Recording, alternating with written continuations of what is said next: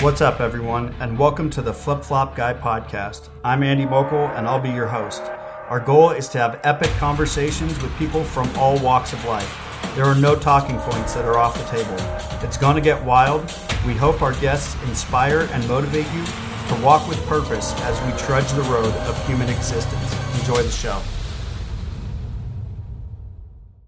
All right, guys, hammering it home. This spring, there's a lot of awesome stuff coming up, headed into the summer as well. Last Chance Broadhead Shoot with West Coast Archery, May 15th through the 17th. And also coming up June 13th in Reno is the Dead Eye Golf Tournament. For more information and more details, check them both out on Instagram. I'm sure you'll have no problem finding their accounts. Also, get ready Yeti Total Archery Challenge. It's going to be a blast. Hope to see everyone there. Thanks. The reason for that is like how much stuff or how much time do people spend editing or like trying to rearrange something that's completely organic and doesn't need it, Yeah. right? Chaos. Chaos. You know chaos. I mean, you probably know chaos better than I do. No, I think a lot of times, you know, the the more you handle things, right? Like the more you kind of get in, and the more disturbance you're causing. So are you cleaning it up, or you're just causing more of a mess, Right? right? Yeah. Like we go through the same repetitive motions Yeah. on a daily basis that maybe we don't need to do. Seriously. well, and I mean, does that, do you ever, are you, I'm trying to think of how to say this. Younger, in your younger years, I would say that, you know, like just total chaos is, that was your, your thriving, I, I don't know about that. I don't know about total chaos, Uh-huh. controlled chaos. controlled chaos. Okay, I, I like think, that. I really know. like that. That's well put. Yeah. Yeah. I mean, you definitely got to push it, right? Or at least that's kind of way I grew up with it. Uh-huh. Right? Like, get to work, get it done. Is it still controlled chaos, or do you go more down these days on up the path of less resistance? No, I, I swim upstream. That's Uh-huh. in my blood. Constant, con- Yeah. just always fighting the current. I'm an upstream, and I can't help it. That's my chosen path. Uh huh. And I try to choose. If I if I was to choose the easy route, it would, wouldn't work. Yeah. Whatever path that path would close, the door would close, the house would fall down, Yeah. and I'd have to fix it. And then how do you fix it? Get to work. Right?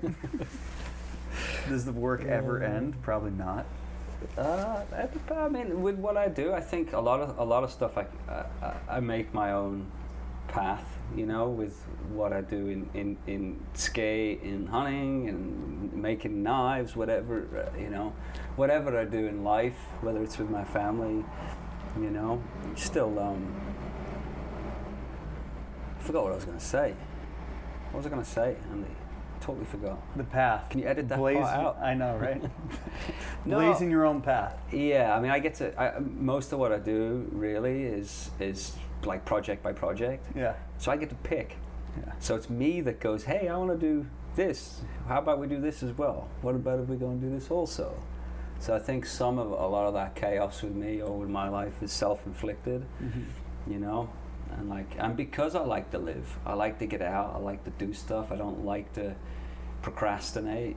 I don't like to look at something or have an idea for something and not pursue it if I want to. You know, I don't like to be held back by that. You Yeah. know, so I think sometimes I do take on too much stuff. There's like total truth to that, but not always. Mm-hmm. And sometimes as well, I think with, you know, with with you know what, what with what I do in skate, I, I don't know if like one project's going to take a week or it's going to take three months. Sometimes Mm-hmm. some of those small projects turn into bigger, bigger things, which that can add like a massive layer of chaos to life, which juggling all of those kind of uh, facets Yeah. is what I spend a lot of my time doing. You know. Amidst the controlled chaos. Yeah, yeah. you know, I don't think it's a. oh, I don't think it's like a control freak. Yeah. You know, because I've been around people that like have to have their hands on it and Yeah. have to be done a certain way, I don't usually feel like that, you know, with, with, with stuff I do, whether it's doing product or, you know, just in day to day life. I always feel like there's two ways to do things. There's more than one way to do it. We don't all have the same path, so we're not going to have all the same results, right? Or necessarily all the same way of doing things, you know? And I like to remind myself that, you know, um, on a daily basis Mm-hmm.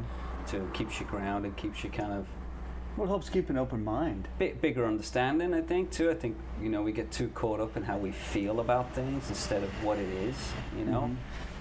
And, uh, Making Yeah. decisions based off of emotion rather than fact. y- yeah, yeah, yeah. And even just emotions that would not even any basis in, in experience, but people feel a certain way because they've convinced themselves that they should feel like that way. Yeah. You know, you shoot an animal in the head, its blood's coming down. Yeah. and you feel a certain way, right? Like with that.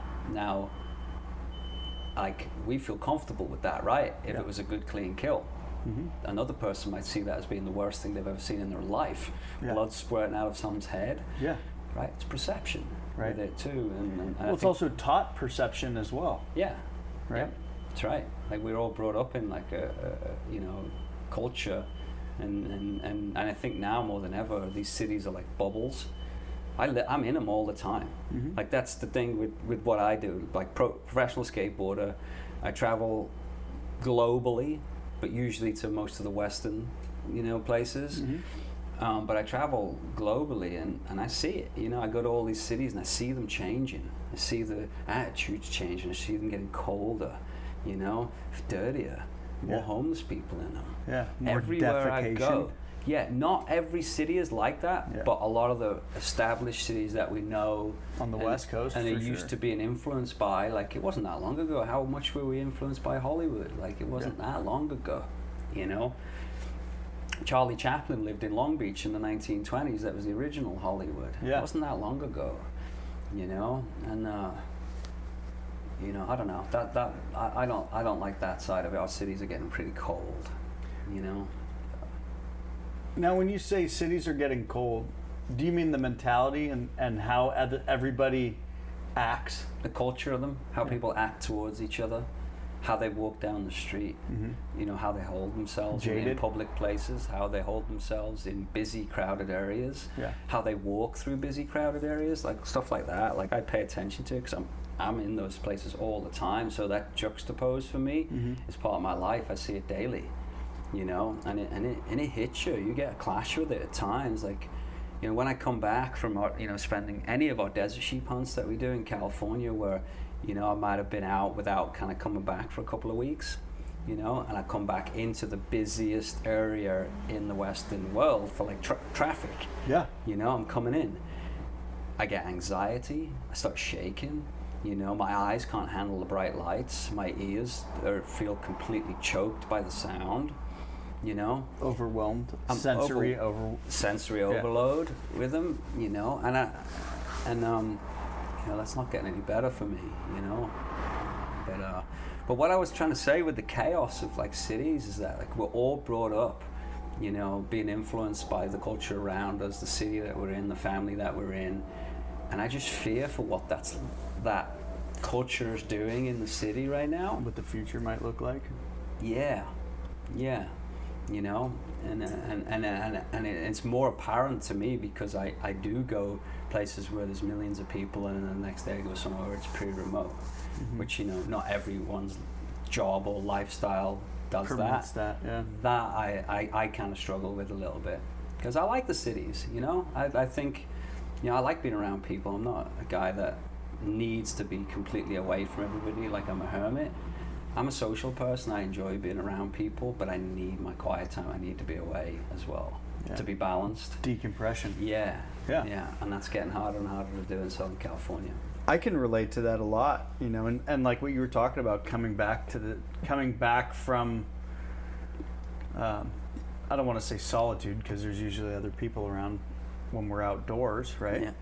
But coming back from the outdoors and nature into the city and having that sensory overload and like I know for me cuz I used to go out by myself for 10, 15, 20 days at a time And when I would come back into civilization to like buy groceries or food, the lighting in the grocery stores was too much. The people talking around me like would give me anxiety because it's just too much, right? And that peaceful serenity that we can find sitting on a hillside. Well, you get you get that clash like crazy, like I do. You live up in Northern California most of the time, right? Yeah. So you see all of that like overload from San Francisco and Yeah. everything. It probably you probably struggle with it. Oh, It- absolutely. I mean, I think a, a lot of people do, you know, with that. But that's just the way the world's going. Should I answer this on speakerphone? That's uh, Jake Franklin, the boss. Should I answer this on speaker? you could always just ha- answer and hang up. I don't know. you can answer it. Yeah. Hey Jake, you're live on a hot mic on speakerphone. All right, I'll talk to you in a bit. Shit. He's all shit. Uh, but yeah, it's it's so like you know you threw out San Francisco, and what is terrifying to me these days is like I have a couple buddies that'll work for the city of San Francisco, and the pictures they send me of mountains of shit and you know piles and piles and piles of dirty needles like used dirty needles and it's it's all stuff like san francisco just hands them out you know come get your clean you know and like that's Yeah. Rough dude Yeah, it's, it's- rough is, is the best way for me to put it you know what i mean It's filthy. Like- it, it really is. mass population centers are very difficult and that's a lot for me why i find so much more escape in the outdoors Yeah, well, I think it's an infrastructure problem Mm-hmm. now. I think some of the cities have got so large and so busted up, the infrastructure is so damaged and used now that you're looking at a wasteland, you Yeah. know, and like I see more homeless people than I've ever seen, you know. Yeah. But then I also see opportunity and more opportunity we've had in quite a few years, and I wonder what's going on, you know. Uh, totally i totally get it just too many people. yeah Right, we need to feed them. Send them out into the California coastal hills and send them all out with a pistol and, and tell them all to shoot one pig each yeah and see what happens. see how it goes, right? it's pretty crazy to think about our homeless population growing. Because I know for a lot of years, and I can't remember specifically what cities, used to be way better and way more informed on it um, than I am now. But cities used to just load their homeless up on buses and send them to Los Angeles and San Francisco and that was their way of dealing with their homeless population and keeping their homeless population out of their city right and then us out here good weather coastal whatever we end up All the West Coast gets it, right? yeah uh, You keep going west, you eventually end up at the beach and then you sleep on it, I suppose. But I don't know. Maybe we ought to feed them some wild game meat or something. Right. I don't know. could you imagine if if we just started stocking all of like the homeless shelters with wild pig It's a viable food source. it's a Why viable don't resource we? of an invasive species That's right. So why don't we? why do we spend millions of government dollars on I don't know. feeding them whatever it is that we're probably buying for them at government cost, which is way above any other cost. I don't have those answers. I don't Andy. either. I don't have those answers. I I'm don't just either. Here floating around. Geoff, man, how are you? It's been it's been we were just discussing this, dude. It's been almost two years. It's been two years and seven days since the last time you were on the podcast. A million things have changed. Uh, in your personal life, in your professional life, in your hunting life, across the board. Life is probably it's it's probably the same, but insanely different at the same time, right? A lot has happened in two years. A lot happens lot. in six months. It I mean, does. It does. It, you know, it times has. that by four, and here we are. But, I mean, what? That was a couple of years ago. So I would say since then, I don't know how many, how many hunts we've been on, but it's a lot. Yeah. Like a buttload. when when what year did Civilware come out? 2013, I think, six years ago or something like that. Uh huh. So that was like right around the four or five year mark for you with Civilware, Yeah, right? yeah, And I feel like at that time, the knife selection was slimmer than where it is now. yeah. We make more knives now than we did back then, and you got to remember too, like metal manufacturing is not to be taken lightly. Yeah. and and I don't take it lightly. It takes time to get the product where you want. The lead times on manufacturing for good knives, you're looking at a year to two. Really, Really? with the lead times from concept all the way through to manufacture to full production. So it takes a while. So it's taken me a li- little while to get it up and running, but I feel like we're getting the product offering that we need to have. Mm-hmm. And we couldn't do it the first day. We just mm-hmm. didn't have the bandwidth nor the experience to do it all in the first year. Yeah. That makes sense. So Absolutely. I'm trying to learn how to make these knives better, bigger and better as I move along. And every single one of my knives has a different locking mechanism, and most of them are different metals. And, and, Yeah. and so there's a learning curve to it, and I, and I just I refuse to rush that.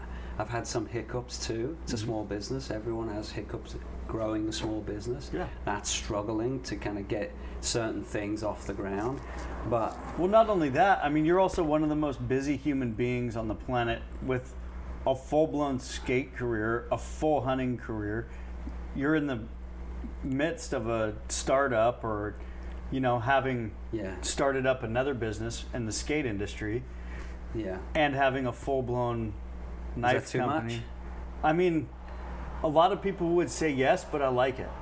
Like, I'm a fan of that more. what else can I do? The the easiest the easy way of explaining that is I was partnered in the skateboard business my whole life. Mm-hmm. So we made skateboards, trucks, wheels, everything that goes with that, all of the product that goes that everyone's seen from a from a skateboard brand, right? Or a skate, surf, snow brand. We made shirts, bags, hats, bolts, bearings, all of that. Yeah. Right? I did that for like over 20 years, right? And when I started the Civilware brand, that's a full challenge. I've never, I'd never made a knife before that. I'd never designed a knife. I'd never looked at where knives are manufactured. I just enjoyed them, Yeah. and I knew what I liked about them, and I knew what parts I liked about them. So when I started a knife company, I knew what I didn't like about your average knife. Yeah. Um, so that's been a design challenge for me. And uh, I was part of the skateboard business almost my whole life and then had a difference of opinion. and, You know, got out of that business about four or five years ago. And I'm just launching another skateboard business right now in an industry that, I'm, that I, I, I've had a lot of experience in. It's not the same as like starting a, a startup company. I did it for over 20 years. I'm comfortable with the process of It's your building the- wheelhouse. I enjoy it. It's Yeah. easy.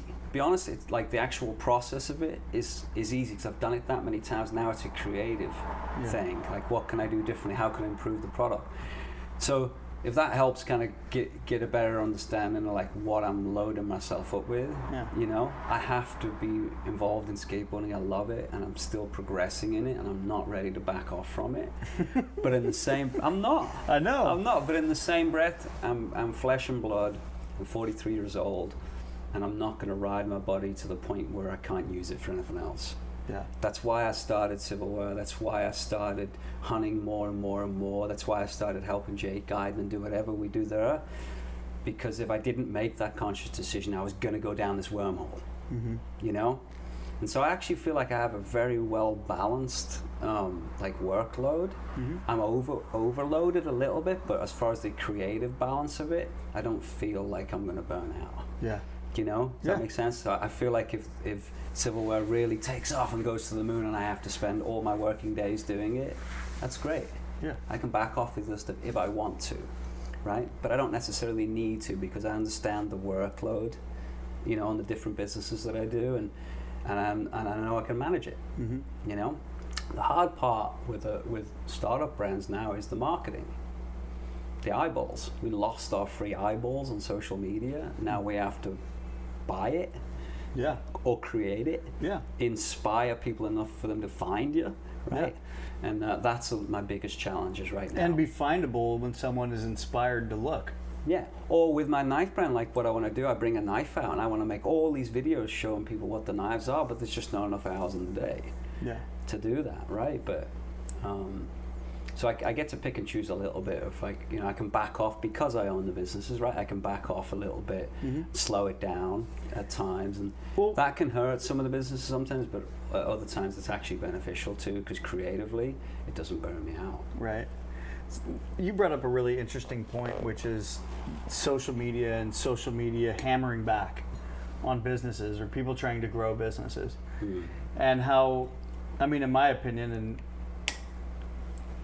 people have all different kinds of opinions about it, but social media will shadow ban, they'll limit your account, they'll do anything that it can, especially if you're in a space that the company doesn't agree with. Well, they're, they're the dictator. Mm-hmm. It's their product. They make it.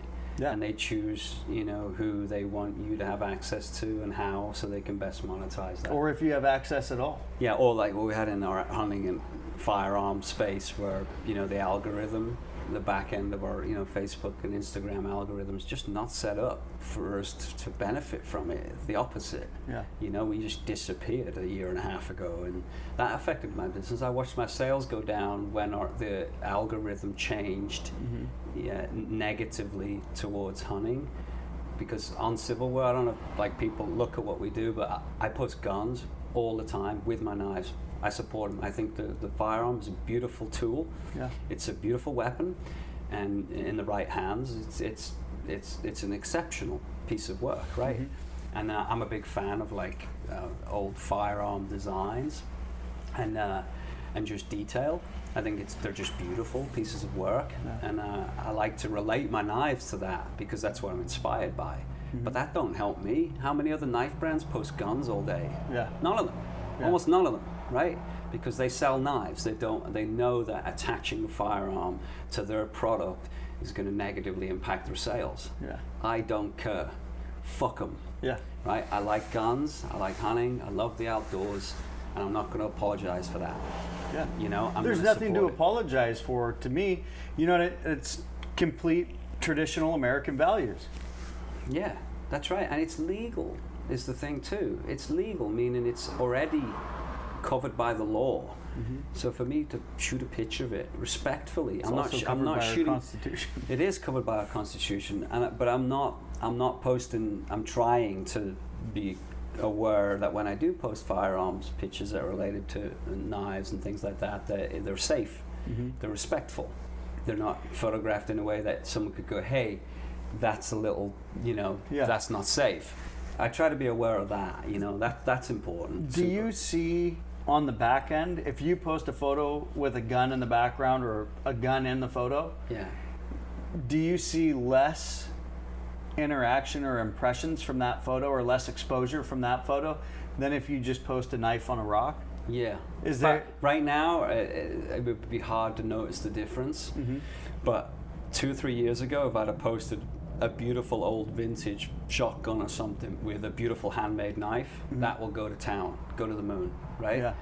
Now, if I do that, it's just the the beautiful firearm that's in that photo damages the um, access or availability for people to see that image for sure. I see it, you know, and that's sad. I don't want to change how I sell and how I promote and market my stuff to the customers because a Facebook and Instagram or a social media business doesn't agree with what it is that I sell. Then don't allow me on there, or maybe I shouldn't be on there Yeah. you know.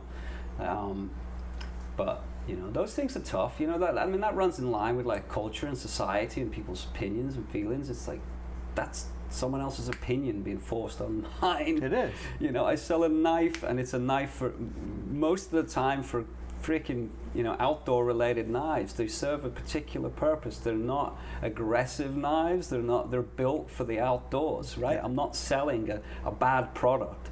I'm, you know, I'm selling a tool, and uh, so to be put at the back of the line because somebody thinks that that tool is not as important as a kitchen knife, you know, or something like that. Uh, I think that encroaches upon all our civil liberties and it encroaches upon a lot of what we, you know,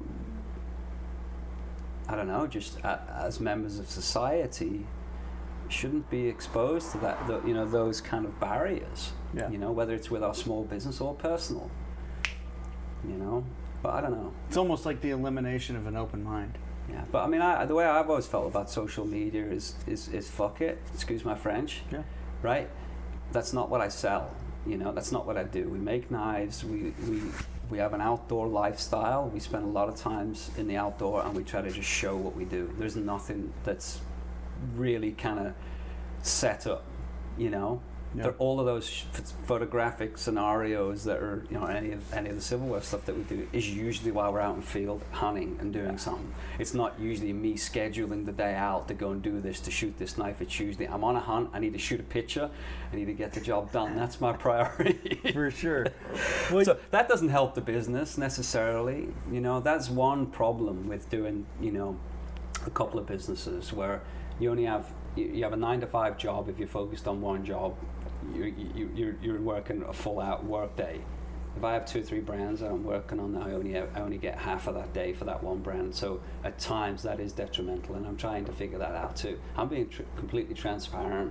Like I have no secrets with what I do like that. Like I want people to know where I'm at with, with what I do. You know, I think that's important, especially in this day and age. Yeah. Tell you how it is. What not only tell it how it is, but what happened to authenticity, man? What happened, you know what I mean, to being genuine?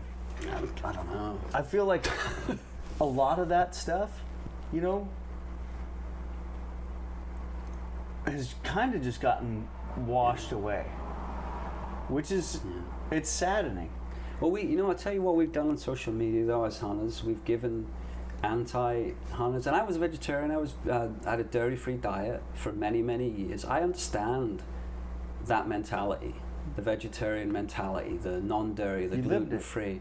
Yeah, but everyone. I mean, look at the world we live in right now. Everyone has a dietary restriction. Almost everybody Well, now, and it's just a lot of it too. It's not just someone's opinion. A lot of it is we've figured out now that certain food sources or certain things people react negatively to some of them. Dieting is the number one addiction in America. Yeah, well, there you go.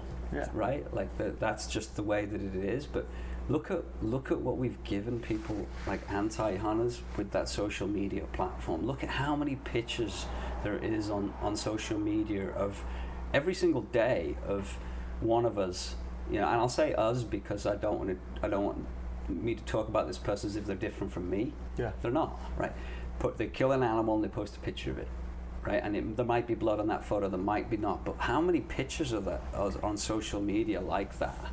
I think we had that discussion at camp, didn't we? Mm-hmm. Yeah. A while back about that. It's like you can't get them off the internet, You can't. and every one of those pictures is like a greeting card for that person. They're so happy in the picture that it should be a positive thing because nine times out of ten they truly genuinely are Yeah. like crying and happy as pie that they've sealed the deal Mm-hmm. and yet there's such a negative attachment to all of those trophy shots by non-hunters that that's a disconnect that is Well, difficult so drop social media out of the ball drop right Yeah. take it back to your own website right and be a little bit more respectful with how we put our stuff out Mm-hmm.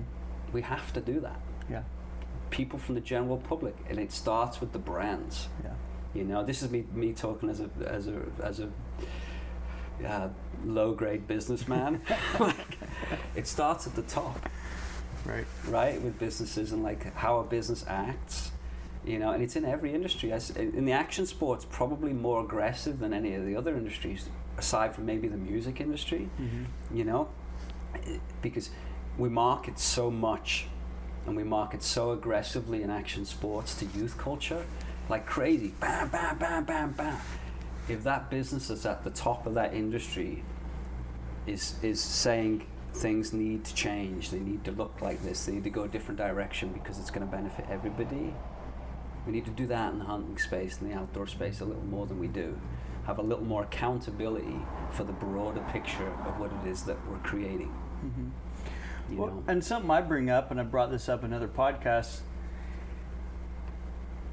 Before social media, the only place that non-hunters would see photos would be in a hunting magazine, Outdoor Life, or if they went into an outdoor store on the wall, Yep. you know, or or a local lumber store or hardware store. Outdoor Life, There'd be a Stream. trophy, a trophy pin board, and you know, because the owner of the store maybe was a hunter, and him and his buddies and other people from town would pin up their trophy photo, right? Yeah. And where the difference to me is, you're good. You can be as loud as you want. Um, where the difference to me is, is like before you'd open up a magazine and you'd see the photo and you'd hear the story or you'd read the story and you'd relive the adventure in the magazine. And on social media, how many people are thinking about the paragraph that they're writing when they're putting it on Yeah. their, you know, whatever their post is. And it's not, so it's Yeah. not really regulated as far, and I'm not saying that it needs to be regulated. But the hard part with that is you see the image before you read the text. If you see the image and you have an emotional reaction, reading the text is secondary. Your chances are you're not going to pay attention at that point because you already made your decision. That's my issue. How do we clean that up a little bit? Not that that's my job or our job to fix that. We're just talking openly. Yeah. yeah. You know, I want hunting opportunity to grow. You know, I, I'd like our firearms restrictions to be reasonable, and Mm-hmm. I'd like them to be also less volatile. Right. I'd like to be treated a little bit less like a criminal when I'm trying to be a law-abiding citizen. Buy I'm trying to- ammunition over the counter. yeah, I don't want to go into a store in California and spend 45 minutes buying ammunition, Mm-hmm. which I did twice. You know, Uh, you know, first time 45 minutes, second time 30 minutes. Yeah. You know, I had to take my birth certificate, passport. Meanwhile, I'm an American citizen. I'm a U.S. Uh, I have an American passport, British passport. Yeah. Everything's legal. I got everything above board, and I still have to go. If I want to buy ca- ammunition in California right now, I have to go in, and I have to take in my birth certificate, state issued ID that's been verified as of June this year, or my passport. But Yeah. my birth certificate every single time. Birth, my birth certificate's quite valuable to my life. It's important that I have it. Yeah. And if every time I have to go to the store, I have to pull my birth certificate out to go to the store, to me that feels like a kick in the balls. Is it legal? It doesn't feel right to me. Mm-hmm. Um, You don't have to do that to vote. no, you don't have to do that to vote. There's a lot of things that you don't have to take your birth certificate in for, but buying ammunition Yeah. right now in California, and that feels wrong to me. That Yeah. doesn't feel right. I'm not being treated. I'm not being treated fairly as a tax-paying individual in the state of California when I'm treated like that. Yeah. You know, same with our bobcat hunting that we just lost. Yeah. Disgusting how that that was put through. I'm not a political guy. I'll talk openly with you, Andy, because we're just talking as friends. Yes, this is going to go online. So Yeah. what? It's a conversation between Andy and I. Yeah. Right. That's it. Um, Well, what doesn't make sense to me about the Bobcat thing is where did that even come from? Like all of a sudden it was boom, here it is. Okay, it's passed. It's done. It came, it was passed through support from San Diego. I'm laughing, this is a, a joke. It was passed through support from San Diego County, Los Angeles County, Sacramento County, and San Diego County. Right? Yeah. That's what the bill said. It was like three bills, right? It was called the Humane Bill or something Yeah. like that. I don't have it in front of me, so I don't remember The all the humane. numbers. I think that's right. Yeah. It was it, it's tagged under that, the Humane Bill, and there was three of them, right? Am I, am I right in saying that? There was three bills. One of them was to do with illegally uh, training uh, elephants in California for the fur- circus trade.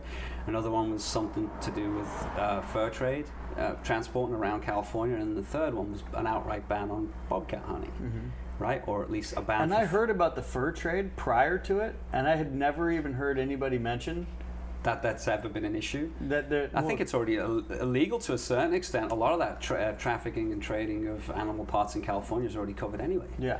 Like legal, right? Like Yeah. you can't buy, sell, trade in animal parts in California. Am I right, Andy? You I know? think so. Yeah. Like so, if I was to go and Like you can on some, but there's there's a lot of stuff that you can't. yeah, but if I was to go uh, kill a mule deer legally, put it on a knife handle Anything harvested that's wildlife, absolutely not. right? Yeah. Yeah, exactly. So a lot of that's already kind of covered. And then they put a bobcat bill banning bobcat hunting after the season had already opened. So here's what it is I live in California. I'm a taxpayer in the state of California. I already bought my bobcat tags earlier in the year in like June, right? May, June. I, I uh, bought them online.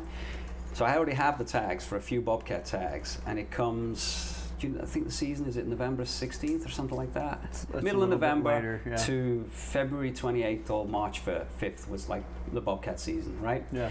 And season had already opened. We're at, we're at sheep camp, Mhm. right? You get an email. bobcat hunting is banned. This is the last year it's ever going to happen. Oh, okay. So I read the bills. It's not just banned bobcat hunting. They put it in with these two other training elephants for the circus trade, and then transporting animal parts around California. I mean, how does that relate to managing a, a, a wild animal? A population. Oh, that's on public land. I don't get that. And uh, and they passed the bill through. And the email that I saw said it was through support from all the cities, not through people that actually live the majority of the time in Bobcat country. That opinion matters as well, like more so than the people who live in the city, because the people that aren't in the cities are dealing more with those wild animals than the people who live in the cities a lot of the time, not always. Right. Um, so that was disjointed. That the governor didn't even recognize that most of the state's rural. Right? That's rude. That's disrespectful to those taxpaying individuals that live in those rural areas. Right? Yeah. As a statement, what he's saying is, I don't care what you think. I care what the cities think about this. hmm Right? So he banned it, and we're like, okay, that's it. Never going to get to hunt bobcat again. This will be the last season I'll ever get to hunt bobcat again legally, knowingly. And then two weeks later, get an, another email that says, oh yes, your bobcat hunting has ended. And by the way, it doesn't end at the end of the general season, which is at the end of Feb- February 28th or March 5th. It's December 31st, 2020. So you're done in like a month. So the season had already opened. I'd already bought tags, so I'd spent money that went into the state budget. And then the guy, and then our governor bans it, doesn't replace the funding, bans it when the season's already open, and then has, cuts the season in half after it's already open. Like, correct me if I'm wrong, but that's ass backwards. Yeah. How did you feel, Andy, getting those emails? I wasn't into it. I was all. disgusted by it. How Yeah. how it was done. Well, Uh, if he'd if he'd have banned bobcat hunting and then said we're banning bobcat hunting because no one in the cities is into it, which is pretty much what he said, Yeah. and we're replacing the funding for it, which he never did. Do you know that? Mm-mm. He didn't even replace the funding for it, from my understanding. He just basically wiped it out. Mhm. So the budget's already set for 2020, and they just wiped it out. That's crazy. Like so, no accountability. Yeah. Who else can do that? I can't do that in my job. I get fired. Right. He's our governor. He should be held accountable for that. Yeah. You know. I mean, it, for me, I, I've after the pig bill happened. This was years back, um, and having been around a lot, a lot of gun legislation and stuff in the past, Yeah. which I worked around for years. I got to a point for for myself now where I just they're going to continue to erode our hunting privileges no matter what. I don't think in California unless there's a pendulum swift that it's that there's a possibility for us to do much other than take it up the tailpipe. Right? Which sucks. Which I agree with you, Andy. yeah. But one person can change the world, hmm Absolutely. right? So it can happen. Yeah. We're fighting an up, more than an uphill battle in California, right? Mhm. Um, we're fighting a losing battle, right? And I agree with you. And they're going to come after our other big predator. Is next. Yeah. and it's gonna they're gonna do it the same way that they did this, and the same way that they did the mountain lion one in the 1990s. It's based, it's not based on science. It's not based on what we know. It's based on public opinion. Mhm. We need to stop managing our animals wherever it's at on public opinion. We'll just wait when the prevalence of wolves spikes. Because I know, I know for a fact that we have wolves all the way down to Lake Tahoe. I know that, Yeah. and nobody's going to tell me otherwise because I've seen it. We have wolves all the way down to Highway 80 in Northern California. Period. Yeah.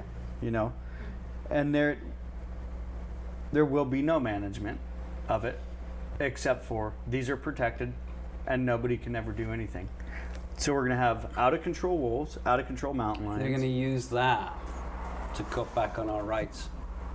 of hunting They'll use the wolves to protect and diminish our other big predator rights in California and access. well not only that but i think that they're going to eventually start using predators as a we don't need you to hunt anymore That's because we have yeah we have predators taking care of the wild. That we're letting nature take care of itself Yeah. now, and there's and hunting's not allowed anymore. That's how I see it going down. Well, I'll be in Arizona if you need me. Right on. if we Right. get there. So we're gonna we're gonna go way back because we went so far down a rabbit hole there. In the last, I mean, since the last time you were on the podcast, you came out with the IBK, which I have used extensively on every single animal that I've taken since that knife landed in the United States. Because I remember you were like, "Hey, the knives came in." Yeah. You sent me one, went out. I think that weekend you overnighted it to me because I was leaving the next day, and that weekend went out and started skinning out deer and and everything like that. I absolutely love that knife, and what was cool about the building of that blade, I get. Would you even call it building because you didn't build? Well, we don't make we don't make the razor blades. Yeah. We make the tang, so the the full handle. Okay, Um, but so in the in the it took a building of that, right? yeah, you know, it was you you and Jake Franklin building it together, figuring out what well, works. Jake Jake designed it. Yeah. So Jake told us what he wanted in a skin and knife because he does it more than any of us, you Mhm. know. So he it was he decided kind of like the thickness, the length, the you know the hand hold, the materials, like yeah. the When it's safe to use. and how and we just went through how it would be handled Yeah. and made sure that when we drew it up all the design fell in line with what he needed in the field and then we tested it a bunch and then um, the manufacturers no one had made a product like that like uh, Havalon like makes a very cheap low grade replaceable razor blade knife fi- fixed and folding blades right Mhm. everyone knows is familiar with that product Absolutely. it's junk right and like if you want to use it that's fine well, it's scary to use because you're probably going to slice your hand up if you're not super, super, super careful when you're. Yeah, but not everyone else. Not everybody hunts as aggressively as we do, and, Yeah. and like is willing to spend a hundred dollars on on a knife to, to skin an animal out on. Maybe not. Yeah. You know. Fair enough. But I do, and I know a lot of people that I you know I was around at the same question mark of like, this isn't a very good product. Why isn't there even anything that counters it? There is nothing on the market that e- no one even makes these things. yeah. And so that's what my, you know, one of the first things really I wanted to go at with Civilware was how do I improve that product? And it started with what does it look like, Mhm. right? Making samples of it, using it and testing it, but also where do I make it? How do we make it? What materials do we use? Because no one tried to make a better quality version of those lower grade Havalons mm-hmm. right? Which are very, very cheap razor blades, very, very cheap metals, cheap plastics. You can snap a folding Havalon in your hand. You can twist the folding Havalon, snap it in your hand, Yeah. right? Like some of the hunts that I go on, like I have more value in in in, in using a knife or using something that. I will remember the hunt with. I don't want it to be disposable. I don't want six months later to have to buy another fifty dollar knife. I want a knife that's going to last me, and I can ha- carry it on to my children Yeah. and pass it along. You know, so we used uh, titanium was the first steel I wanted to use on that, and then we coated it. So it's a nitrate coated titanium, which allows the surface metals to better um, connect with each other. So it's a smoother feel from the blade going on and off. That's an improvement over a Havalon, Mm-hmm. right? Which is a cheap steel, which some Havalons smooth as ice. Next one you get, you can't even get a blade on. Next one, the blade won't stop falling off. Mm-hmm. Next one, your blades are off because the blades they stamp in all different thicknesses. So how do you man? How do you balance that whole process of aftermarket razor blades are going to come back and be different thicknesses and put it on a product that's engineered, you know, tighter than a human hair, Right. and have that work?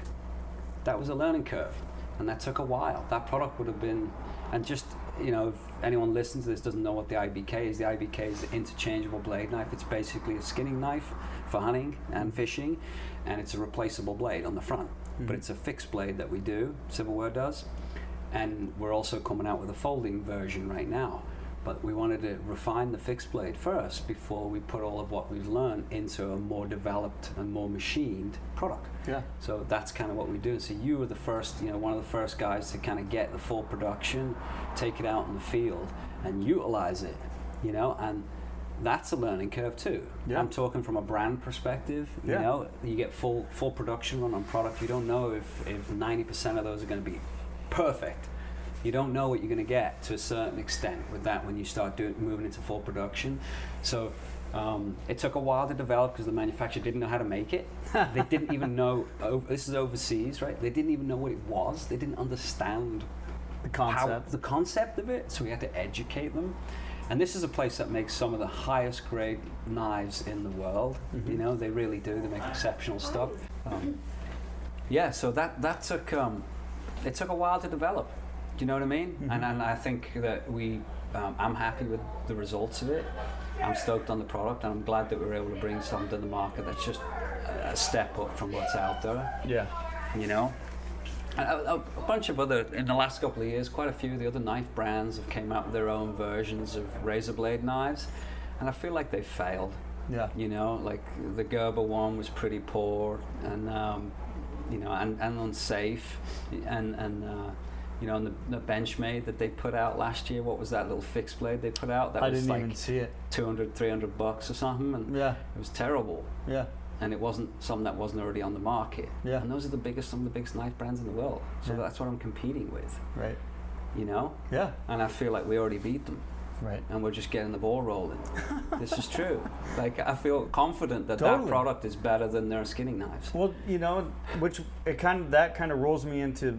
I was always a really big hip belt fixed blade knife guy, Me too, right? Andy. That was always, you know, like you. If I go through my old bins, because I have bins of knives that I've, you know, I, I was a really big buck knife guy, so I have every size of every buck knife, you know, in every shape and form. If if it was a fixed blade, and you came out with a striker fixed blade. That's the one we started the company with. And that knife is so powerful. We were talking about this earlier today. I mean, the amount of animals that I've deboned in the field with that knife, the force that that knife carries, you know, and you were saying the leverage, is so unreal to me because I'm so used to using. Well, it's 3 16th inch thick steel, Uh huh. which is not normal. Most knife fixed blades are thinner than that. Yeah. So you're feeling that weight. Well, it's and it, it powers leverage. through anything. Cutting back straps out, absolutely 100 on elk. Yeah. Going through an entire elk carcass. I've been on my on my blade now that I have. I've been through three different elk, and I couldn't tell you how many other animals, deer, and, and everything else. And it's unstoppable. The force of, like, I have to be, I have to baby that knife in order to make it cut to make clean cuts. to make clean cuts. Otherwise, it's it's so powerful, and that's I'm not bullshitting anybody. Like that's just the fact of it. There's a time and place for weight and leverage. Like ultralight's good Mm-hmm. Yeah. at certain times, Yeah. right? But if you are skinning out a buffalo Mm-hmm. and your hands are tired, that's going to help you a lot, right? Speed right through it. It's going to help you help you a lot with that, you know, like with hand fatigue on the bigger animals. And you said you're a fixed blade guy. Mm-hmm. You know, a lot of guys are fixed blade and combination between fixed blade and razor blades, right? Mm-hmm. Or just straight fixed blade, or just straight razor blade, Mm-hmm. right? Every guy like, or even pocket knives. Yeah. Depends on who it is, right? We all kind of handle different stuff. But that knife, the reason why it's so thick, do you know that that was the first knife that we put out for I the didn't. brand? I did yeah. Like, and I designed that knife Uh huh. because of a situation that I had where I needed leverage and I needed to be able to not do much for the knife, but the knife to do the work for me. And that's what that knife was designed for. It was designed as like a backup kind of utility knife for um, a, a hunter, a big a predator hunter. To be honest with you, a big big predator hunter. It'd be good, really good on pigs and stuff too. But I would go on a lot of like you know lion hunts, and I'm not taking a gun always. Mm-hmm. If I'm not the one shooting, I'm not always packing a gun. Don't necessarily always feel like probably, people probably cringe in some people, but I don't always feel the need to carry that. Yeah. You know, I feel safe a lot of the time. But I had one scenario where I didn't have a firearm with me and I had a knife in my pocket. At least I thought I had a knife in my pocket and I had nothing in my backpack and I had, you know, at, uh, two lions coming through, through the brush towards me, right above me. So they were going to pop out right in front of me at any moment. And I remember just putting my hands in my pocket going, I'm fucked, I've got nothing. Like it's going to be me back up against this freaking thing right now, and I'm going to have to stand up and, and hopefully they don't just pile me down. Yeah. That's seriously what went through my mind of like, what could I do? All I could think was, if I have a knife right now, I got to pull it out, and I'm gonna get ready. But if I'm if an animal comes on top of me, what am I gonna get to do? I'm gonna get to maybe stick it in once and hold it.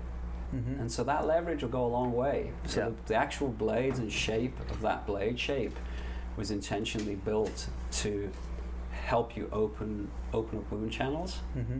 So it cuts and bleeds concurrently at the same time. So once it's inside something, you hold it, and then whatever it's inside moves, it's going to cut and bleed out.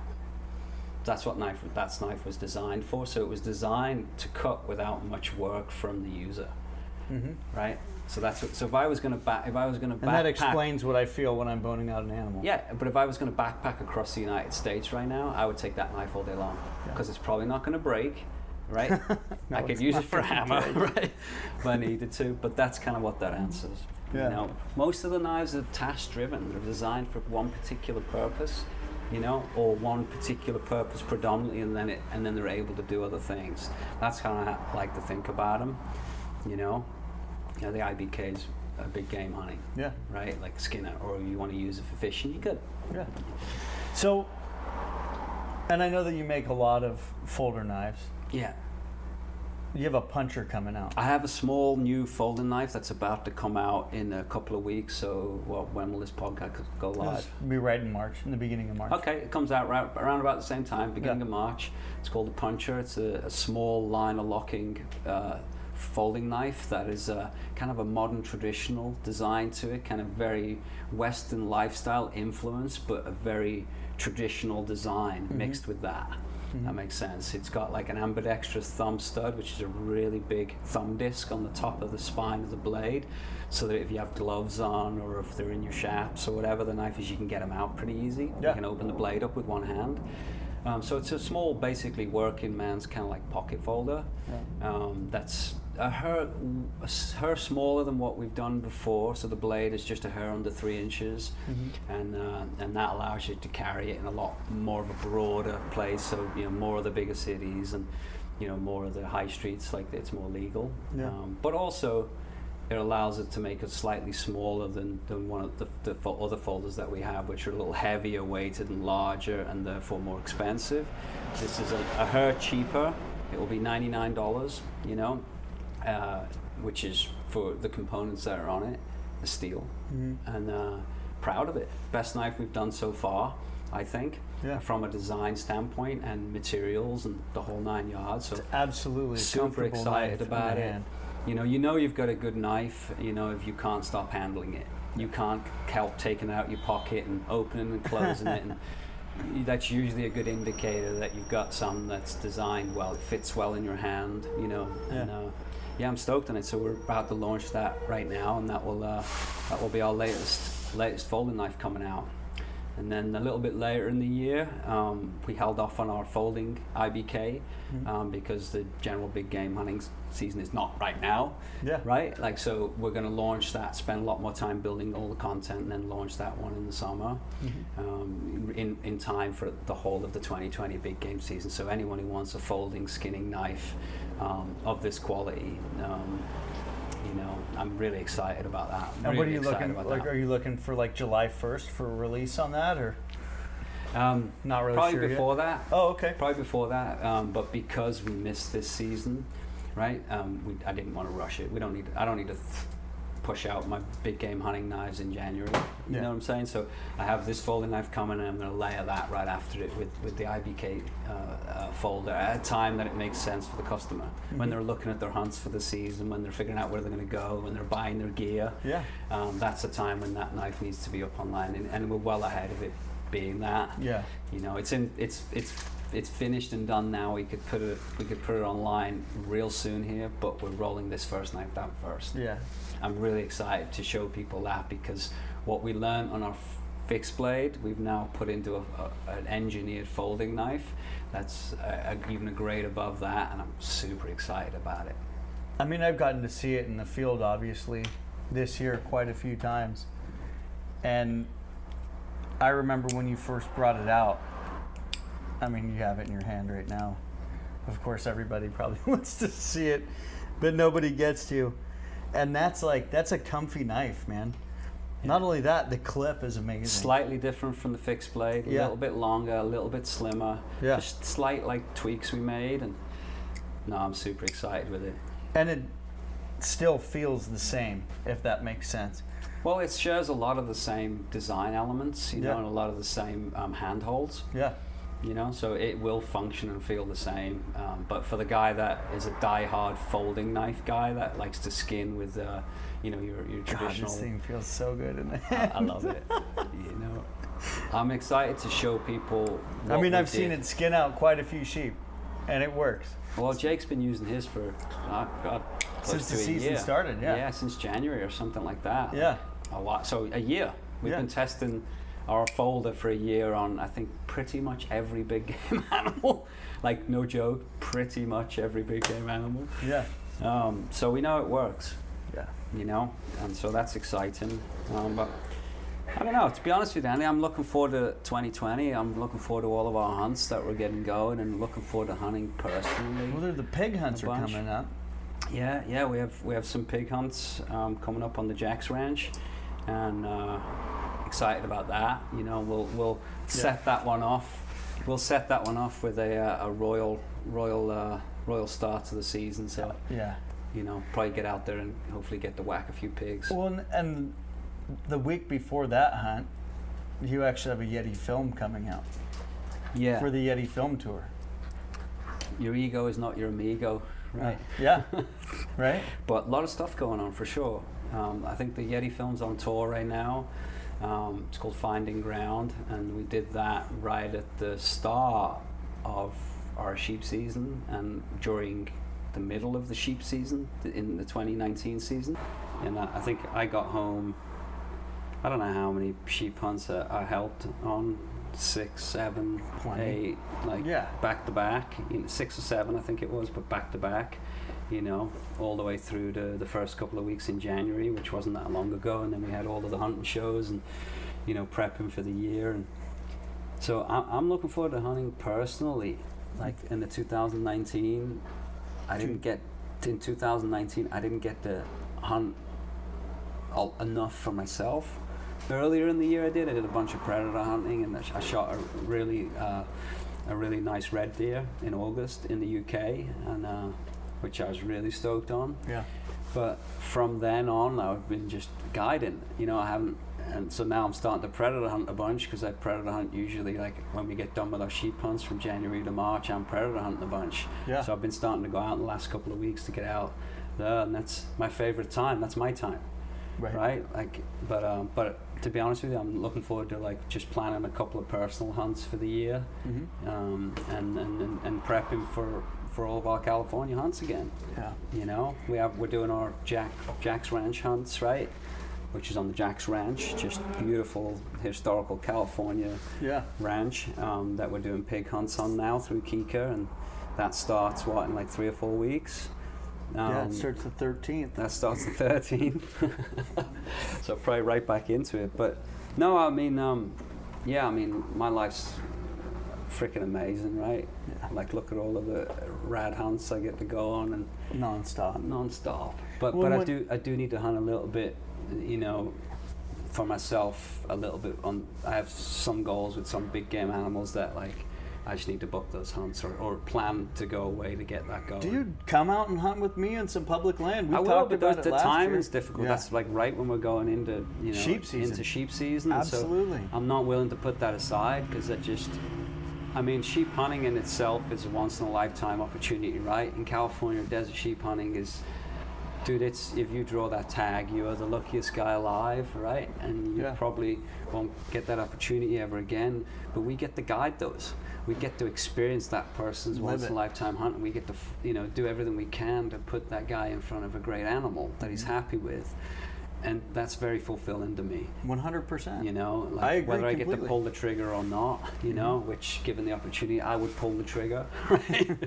but um, but just the act of going out and hunting is what I enjoy doing. So, you know, but I do want to plan and set aside a little bit of time for for a couple of you know hunts for myself, and I have one hunt uh, planned, and that's in in the UK.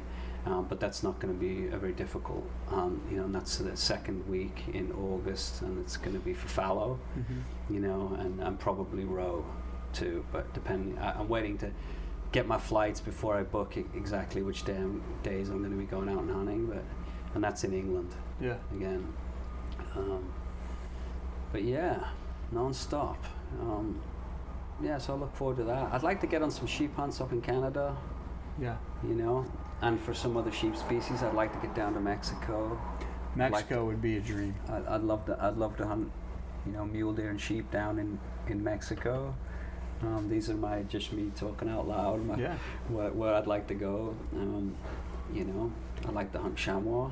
Mhm. Never hunted chamois, but Well, something you brought up is getting to go on repetitive lifetime hunts. What has that been like for you in your experience growing as a hunter? And and a lot of people look at it from the outside and they always see like, oh, you know, sheep tag in California, yeah, you got to have a lot of money to do it.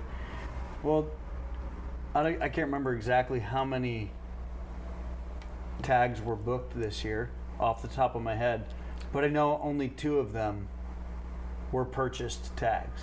Yeah, The rest of them were all draw tags yeah. on draw hunters and people that were so grateful to have crews of guys running around helping them from when everybody was in the whites all the way down to like our last Oh, we had guys everywhere in the whole desert, the whole Yeah. of California. Yeah, you know what I mean. And and so what what is that like for you, seeing that experience from the guide and the outfitting side?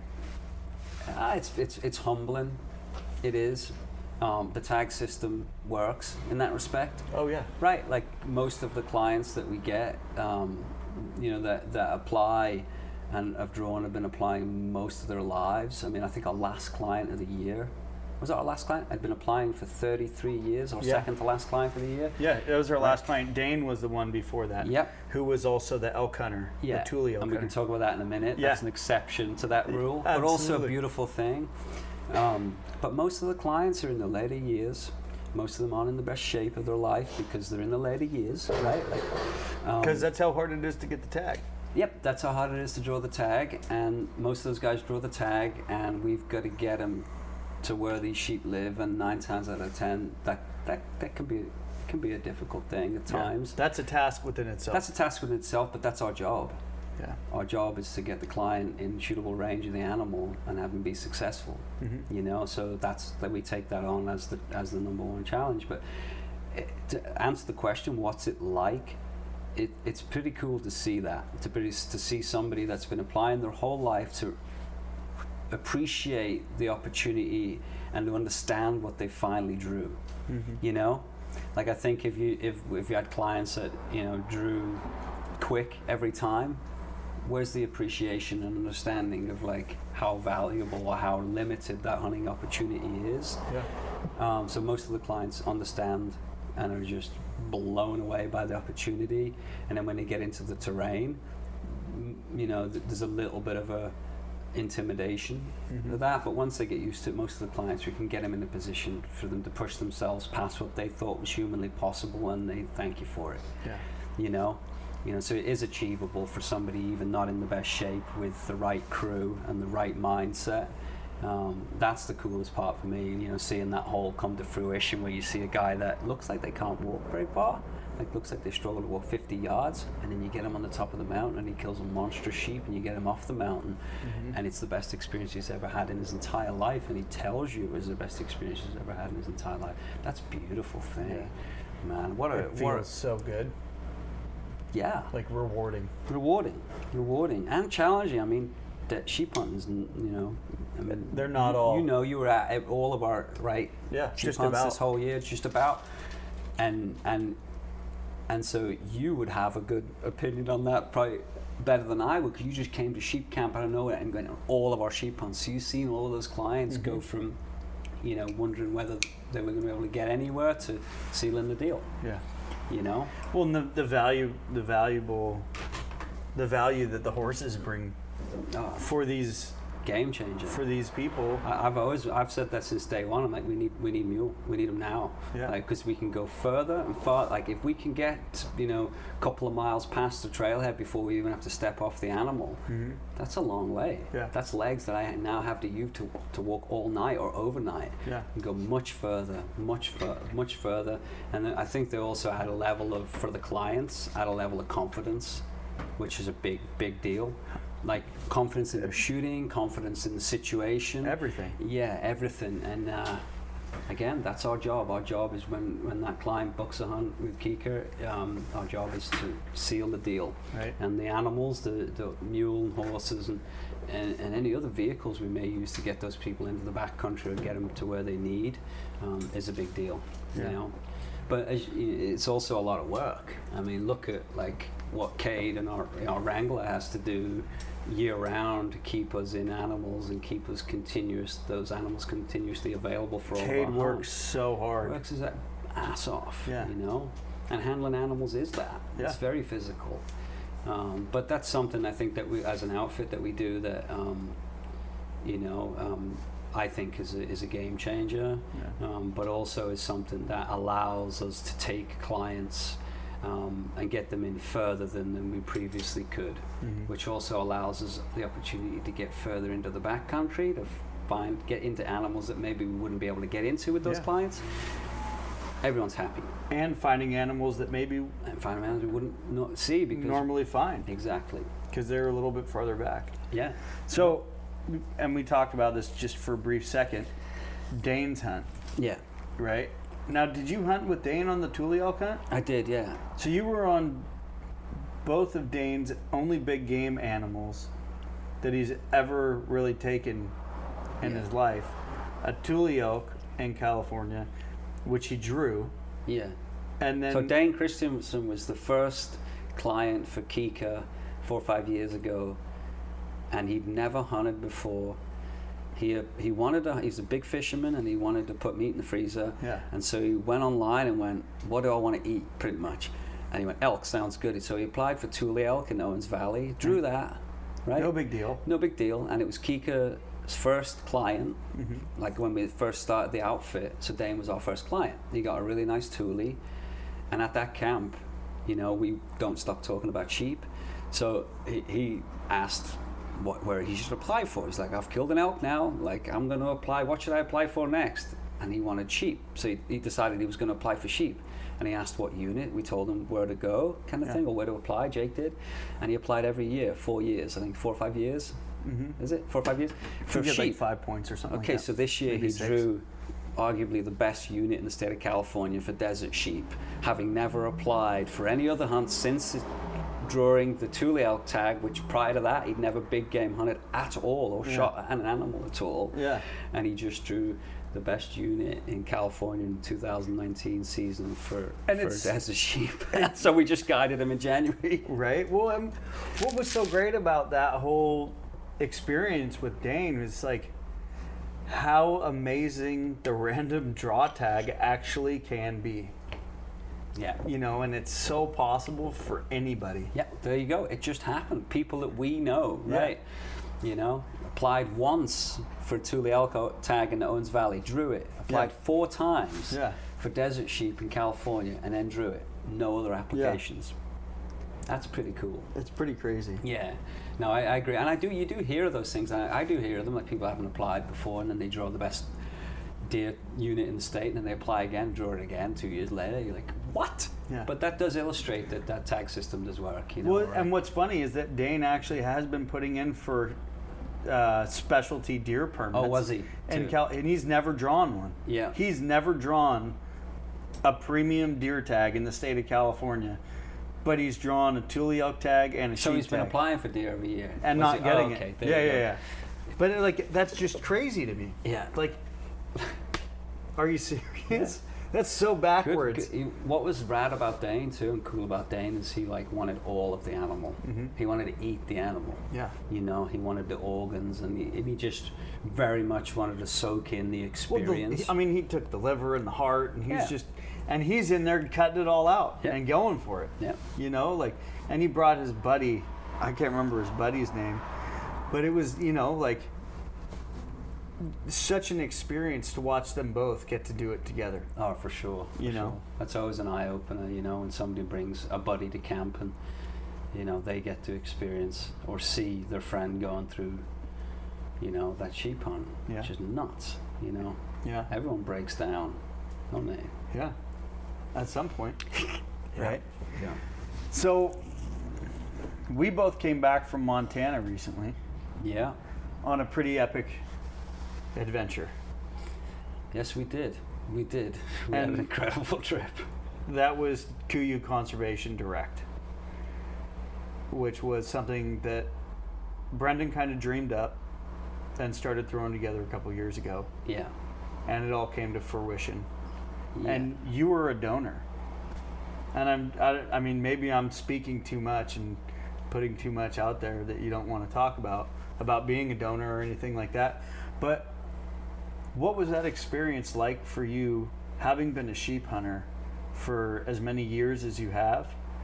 And then here you are, a helicopter's coming in, you know, laying sheep down at our feet.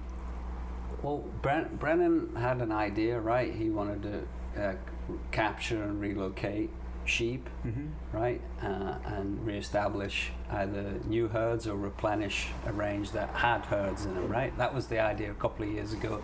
Yeah. Capture sheep, you know, and then relocate them onto state land and to try to help the population, right? To try to either reinvigorate a herd that's died out from disease or reestablish a new one. That was the general idea, right? From and that's Brendan Burns at KUIU, right? Yeah.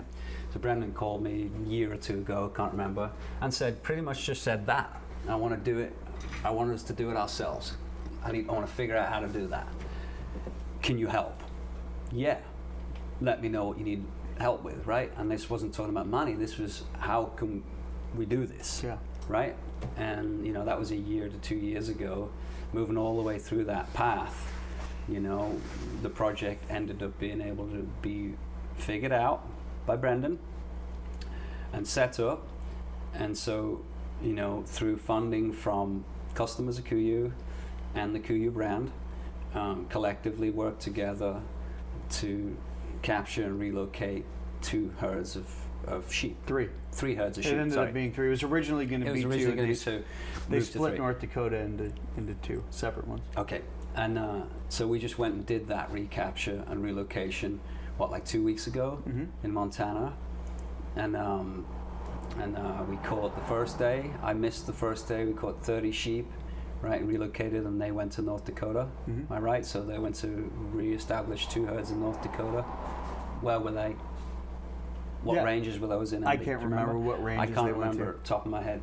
But that was the first day, and then the second day, which I was there, I f- brought my son out to as an eight-year-old boy to help us with all the field work. And you know, the people listening here, what what basically what was happening is we were stationed in an area. Um, helicopter would go into the mountains, capture a few sheep. Um, they would tranquilize them, right? Tranquilize them, net them, bring them over to us, and drop them on the ground in front of us. And then we, we did a bunch of work on them, put them on a table, weighed them, did a bunch of work with biologists, Yeah. and then they were put in the back of the truck. And then the 24 that we caught that day were then driven down to Utah Mhm. to replenish the herd on Antelope Island, Mhm. if I remember rightly. Yeah. So that's what we just did. We actually did the field work ourselves with the biologists. Swabs. Swabs, we, we, uh, we did the tonsils, we did ear swabs and nasal swabs, we took blood samples, we put uh, radio, uh, radio collars on them, and uh, Ear tags. ear tags. You know, we took fecal samples. Um, making sure that they were of sound yeah, health. con- constant constant temperature checks and make sure that they weren't stressed out. A couple of nutrient injections, which are just good for them. Mm-hmm. You know, one of them was for vitamins and one of them was an anti-anxiety, so that they handled the situation comfortably. Mm-hmm. Um, but we did all this work ourselves. Each sheep took what 20, 30 minutes or something like that Yeah. to run through all that before we were able to put them on the truck. And then And we never lost a sheep through the entire. no. No, we did 54 sheep in two days, so Yeah. caught and relocated 52 I think it was 55. 55 sorry cheap and uh, proud of that that's it you know really it's like if you want to do something about you know or, or people always talk about conservation and they talk about it so openly that i think we forget sometimes it's about results Get out there and do it. get out there and do it. You know, we all give through our firearms taxes and through Mm-hmm. our, you know our state taxes and, and through our um, Robertson partici- Pittman and all that our kind of stuff. participation in hunting and all of the, um, the benefits that go with um, you know buying our tags and all of that. But what about the actual field work? You know, Yeah. like that stuff that in the past we haven't really been able to have much of an impact on. You know, we can have an impact on private land, right? On, Yeah. on, but on public land, um, which is we all benefit from that. You know, if there's an extra 55 sheep out there, that's an extra 55 sheep that weren't there before. That you know, someone from the general public would get to go and see sheep on Antelope Island now that were struggling a few years ago and were Yeah. wiped out by a you know disease. Yeah. But so trying to. I think. I think for me, the reason why you know that project's so powerful is that the people that want to make an impact are out there doing it, trying to do it. Doing you know, our we had we had a bunch of volunteers too. Yeah. You know, a bunch of um, you know, uh, quite a few people that were local or driven down to just help because they knew how important that work is. Mm-hmm. Um, so, looking forward to kind of it was all filmed and videoed, so I'm looking forward to seeing that, Yeah. um, what that looks like. Um, Robbie and Muddy filmed it- Shutter. Yeah, Muddy Shutter and Robbie did filmed it for is it a Blood Origins project or No, Muddy project? Shutter. I'm pretty sure. Okay, Muddy Shutter project, and uh, yeah, but that was an experience, especially having my son there. You know, I took my eight-year-old boy, and he can't understand the scope of capturing a load of sheep and relocating them to another mountain range. He, he doesn't quite understand the importance of it, Yeah. right? Because he's a kid. Well, and But- also at kind of at the point where he is in his life, maybe he's questioning what's dad doing, Yeah, you know, and getting to bring him along and showing him firsthand the conservation efforts that yourself and other outdoorsmen and other hunters are doing and can achieve to show him what preservation of a species could actually look like. yeah, You know, yeah. how important is that? Oh, I mean, it's beautiful for me, right? I mean, my, my boy, my flesh and blood, Yeah. you know, got to carry, you know, the last sheep onto the onto the back of And the cool was it to trailer at eight years old, carrying a freaking. Uh, yeah. He was carrying a, a sheep. Yeah, like one hundred percent. Yeah, he was carrying one one corner of the four four piece stretcher, carrying the last sheep into the trailer for, those sheep then to be driven down to a new home in Antelope Island. And he, I know personally, he got a kick out of that. Yeah. You know, and just look like that to me. That's that's huge. You know, even if it just impacted my son like that, where it was a positive thing, that's one person that was incredibly um, positively impacted by that. Well, and wait till he's eighteen years old when he actually can wrap his entire brain around what the whole Yeah, entire maybe he effort was. understands a little bit more about his dad too, like what his dad does, or what kind of person his dad wants to be, or the kind of things his dad wants to spend his time doing, and the kind of things his dad wants to show him too. That like, hey, this is important. Like, look at this. You know, this will. T- there's a lot, th- you know, to learn about what we're doing here, but take away this. We're capturing 50 sheep, Mm-hmm. 50 odd sheep, and we're putting them in a new home that's better for the good for the species and helps the species grow. Yeah. Right? Helps continued procreation. Anyone can understand that. Right. Well, and the beautiful thing too is that, you know, a lot of the ewes were all pregnant. Yep. So come May, Yep. not only was it, you know, let's say, if I say it was 30 ewes total transplant, right? Maybe a little bit more than that, 35 or something like that, maybe 40. I think maybe closer to 40 actually. Now that's 80 sheep. Yeah. That's huge. Yeah. It's huge. It's huge. Yeah. And I mean, you know, if we were if we're able to do more and more of this, I mean, think of the impact that we could have. Yeah. You know, on sheep populations in the West. And it's completely financially sound. You know? Yeah, no, I think uh, I think what when people see that, I'm hoping that they see it in the right light. But um, to be involved with it, I'm just humbled by it. Um, but I just I think it's awesome that we were able to figure out how to do it and get it done, and it's on public land. Yeah. It's not for me. It's not for Brendan Burns. It's for everybody, Yeah. right? Like and, And future hunters. yeah, 10, 15, 20, 30 years down the line. Yeah, but it all does it does it not also is it not like a soundboard for teaching and showing people that like you can have an impact? Yeah. You know, you don't need to be a politician. to do it, if you can figure out how to do it, um, And there's you know, always a way to do it. You just got to Yeah. figure it out. Yep. Yep. Yep. So uh, I'm pretty pretty stoked on that, and you know, but yeah, it's going to be a busy year. It's going to be a busy year for sure, for sure on that. So this is always like the fun part, right? And you know, Deadeye Outfitters are sponsor of the podcast.